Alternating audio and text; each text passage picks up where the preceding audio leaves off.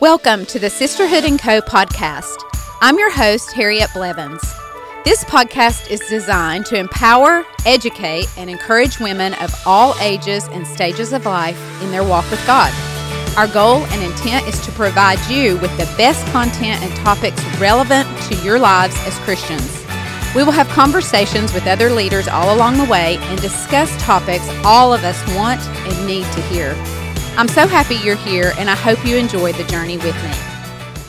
Hello, beautiful people. I'm so happy you decided to join me on today's episode of the Sisterhood and Co podcast. I'm your host, Harriet Blevins, and I hope you enjoy our time together today. As always, I want to thank you for dropping in because I know we were all busy and we all have a long list of to dos, so thank you so much for being with us today.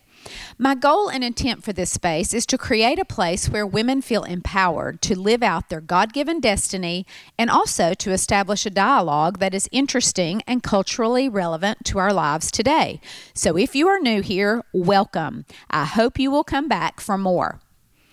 All of my life, I have been drawn to beauty, and I bet you have too. On today's episode, we're going to be talking all about my latest summer read by Timothy Willard called The Beauty Chasers Recapturing the Wonder of the Divine. I have always thought of beauty only in an aesthetic sense, but I have dug deep into this subject for the past month or so, and now I am beginning to see it as so much more. We are drawn to beauty because we were created by the maker of all things beautiful. He made us in His image, and He is altogether good and lovely, the Bible says, and we are to mirror Him to the world around us. When I was in grade school on Sunday afternoons in the spring and summer, my mama would put me in the car and we would drive all over our small country town in the mountains of western North Carolina. We would go and spend the afternoon looking at all the beautiful houses. As a child from a broken and messy home life, I would press my face against the car window as we rode by, and I would imagine in my mind living in one of those houses. At night, as nighttime would approach, the house lights would slowly begin to turn on as my mom and I made our way back towards home, which was usually with my grandmother most of the time. I would see the soft lights inside those houses and wonder about the families. I wondered if the little girls who lived there felt safe and secure, or if, like me, they weren't ever 100% sure what a day would bring their way. I think I was drawn to beauty as a child because my grandmother was a curator of sorts. She was a buyer for a large department store and she loved beautiful clothing and jewelry. I don't think she was always maybe the kindest mother to her children, but she did pass along a love of beautiful things to me. As I have grown much older now, there is a different lens through which I view the beauty of life. It isn't so much about clothing and jewelry and stuff now, even though a beautiful piece of art can totally stir my heart for sure. But now I'm beginning with each passing year to view beauty as something deeper, more holy, and more God centered. Even the idea and creativity to begin sisterhood 10 years ago was because I had a longing to create a beautiful space for women to gather, to feel a part of, to be seen, and to feel valued. Sisterhood has been an outworking of beauty for me. In the book, The Beauty Chasers, Timothy Willard addresses the works of C.S. Lewis to a very great extent. He explains that when Lewis wrote about the term beauty, the word he used to communicate an accurate biblical understanding of the word was actually love. He didn't just use beauty to describe objects he admired or that he found pleasing to the eye, like aesthetically. Instead, he described beauty as a staging point for something much bigger than mere aesthetic pleasure. Lewis tries to get us to understand that the true beauty is in slowing down and listening with our hearts to a good God, to look at the world through those kind of eyes.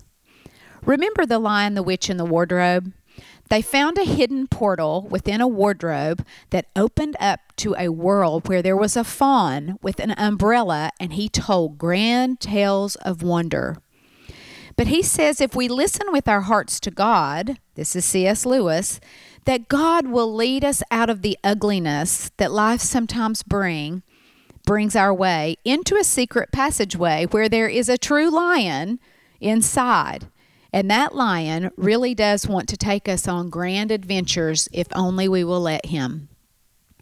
Now, by now, you're probably saying, Harriet, get on with us. Give us this definition of beauty. But I can't do that because beauty defies definition. You and I experience beauty through four primary ways through nature, through art, through the human form, and through the everyday charms of life. We have beautiful things, beautiful experiences, physically beautiful people, beautiful talk, beautiful acts, beautiful art, beautiful math, beautiful science, beautiful feelings, beautiful work, beautiful faith, beautiful aliveness. And we cannot diminish beauty to just spiritual life because when we do, we diminish its potential to change us by drawing us closer to God. See, we tend to reduce things in our modern world, don't we? You know, we like to boil it all the way down. But the Hebrew people, they didn't really understand such a limited view of beauty. Beauty was a given in their world because they related it to life with God and they saw beauty within His created order everywhere. And I will stand by that too.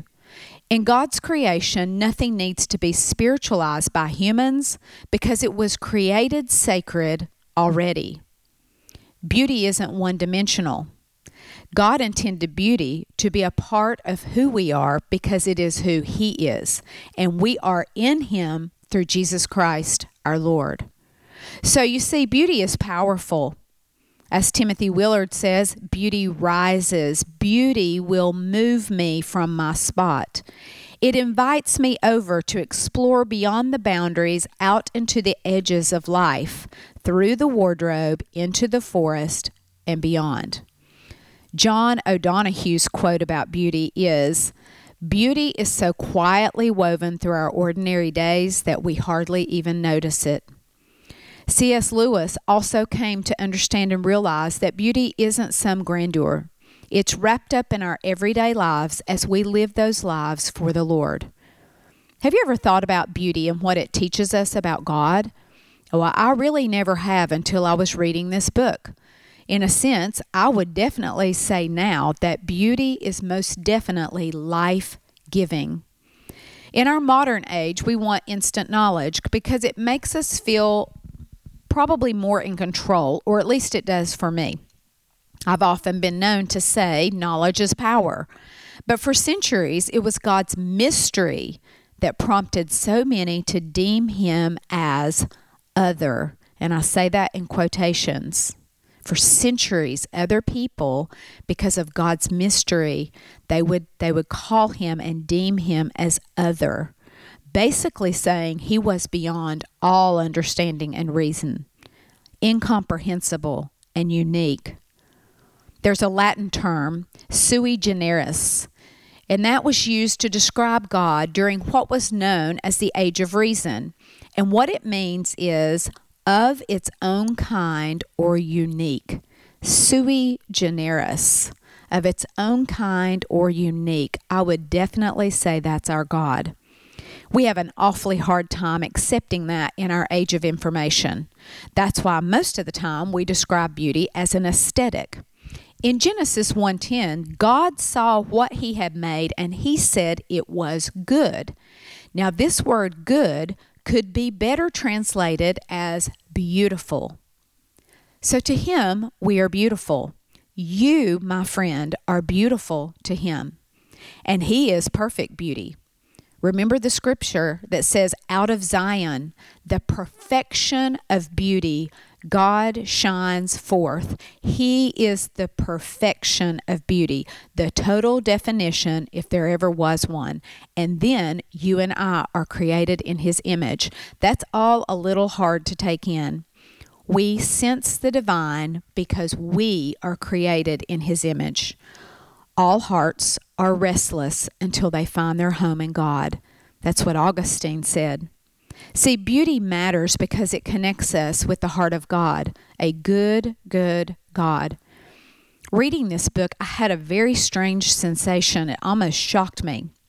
Timothy Willard begins to describe the very mountains I grew up in the bee balm that lines the Blue Ridge Parkway, the mountain air cooling 10 degrees with every thousand square feet or thousand feet of elevation as you go up. You begin at 85 degrees, then 75. Then it cools off to that beautiful 65 degrees. And then there's the sweet smell of mint, of bergamot, pine, and fir. His words wrapped around my childhood memories where these mountains were always center stage the heights, the ranges, and all their glory. He says he believes that he would find angels gathered there and listen in on their meetings. Have you ever been to a physical location where your eyes couldn't drink in the sheer beauty of all you were seeing and experiencing? Your eyes, your ears, even your smell, all your senses heightened because of beauty. The beauty we experience here on earth is no accident. God created it all with a deep, deep intention, care, and love. He created it with an irresistible flair to draw us to Himself. And yet, as Willard says, the beauty of all that natural wonder is not sufficient for spiritual salvation. Beauty unconnected to God leads humans into pagan idolatry. God says he will destroy all beauty that is not rooted in him in Isaiah 28. God's creative touch fills our world. It fills this beautiful coastline of ours. If you live near me on the North Carolina coast of the Atlantic Ocean, then you are well acquainted with natural beauty. The sea, there's nothing quite as beautiful as the sea or as formidable and powerful. God's great love is like the ocean. We cannot even fathom the strength of that, but something inside of us loves the ocean for that very reason. It's scary and wonderful all at the same time.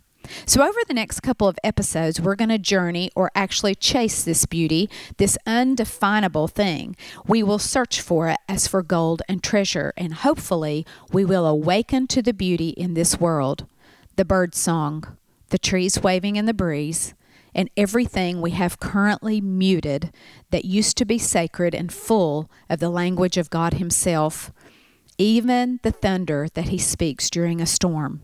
We muted the conversation with God. He didn't. We walked away. He didn't. Does the beauty you know possess both the wonder and the power to crush darkness? That's the kind of beauty I want to find and experience for the rest of the life that I have here to live on earth. C.S. Lewis created a word for this, and it's terreauty.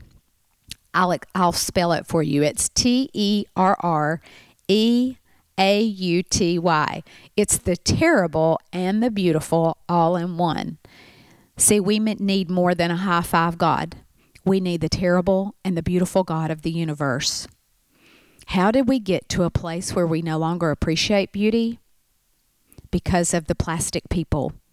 We're going to be discussing them and more in the next episode, so I hope you will stay tuned for that. Let me pray for us today as we end. Father God, you know we need help. You know we have become blind, and you know that our senses and our spirits are dulled because of the world around us. Awaken us today, Lord. Help us to see all you have created for us to be a part of here on earth. Help us not to miss it. If we have had drift, pull us back to your heart.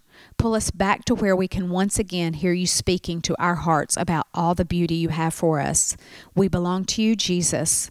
We are yours, and we pray all of this in your powerful and beautiful name. Amen. Now, I want to leave you again today with a tip of the day. And today's tip is for you to create daily rituals. Now, I think our daily rituals say a lot about us you may have a personality uh, that likes to do different things every day. And I know that person because I'm married to him. And his name's Tim. And no two days ever look the same for him. I would totally lose my mind living like that because I love habits, even though I thrive on big changes in my life. And I know that sounds weird. So let me break it down about a daily ritual. I will give you an example of mine, and yours will most likely look completely different. So here's a ritual. I get up early, and I mean early, early. I like to be up before the sun if that's at all possible. I light the fireplace if it's cold, and I also light candles. I have a small lamp and I turn that on because it doesn't blind me. I make my way to the kitchen and make my coffee while drinking a huge glass of water, about 10 ounces to begin with, and then I sit down with my Bible, Bible reading for the day while my coffee begins to brew. Right now, I'm working methodically through the book of Romans. I believe I'm getting a better viewpoint of this deep book every single day, and it's been really exciting for me to do this study. After my reading, I may or may not journal for the day and write something. Then I turn on YouTube, and I know that's probably funny to some of you, but that is my television because I put it on a nature channel and it, it plays instrumental music, uh, mostly hymns, while beautiful landscapes and nature come before my eyes. Beauty, I am drawn to it. I already told you that. But I no longer watch any TV news whatsoever. Next, I have my breakfast and then I head out to my workout, either walking, lifting weights, or Pilates. Then home to shower and begin my day of work or whatever that may entail.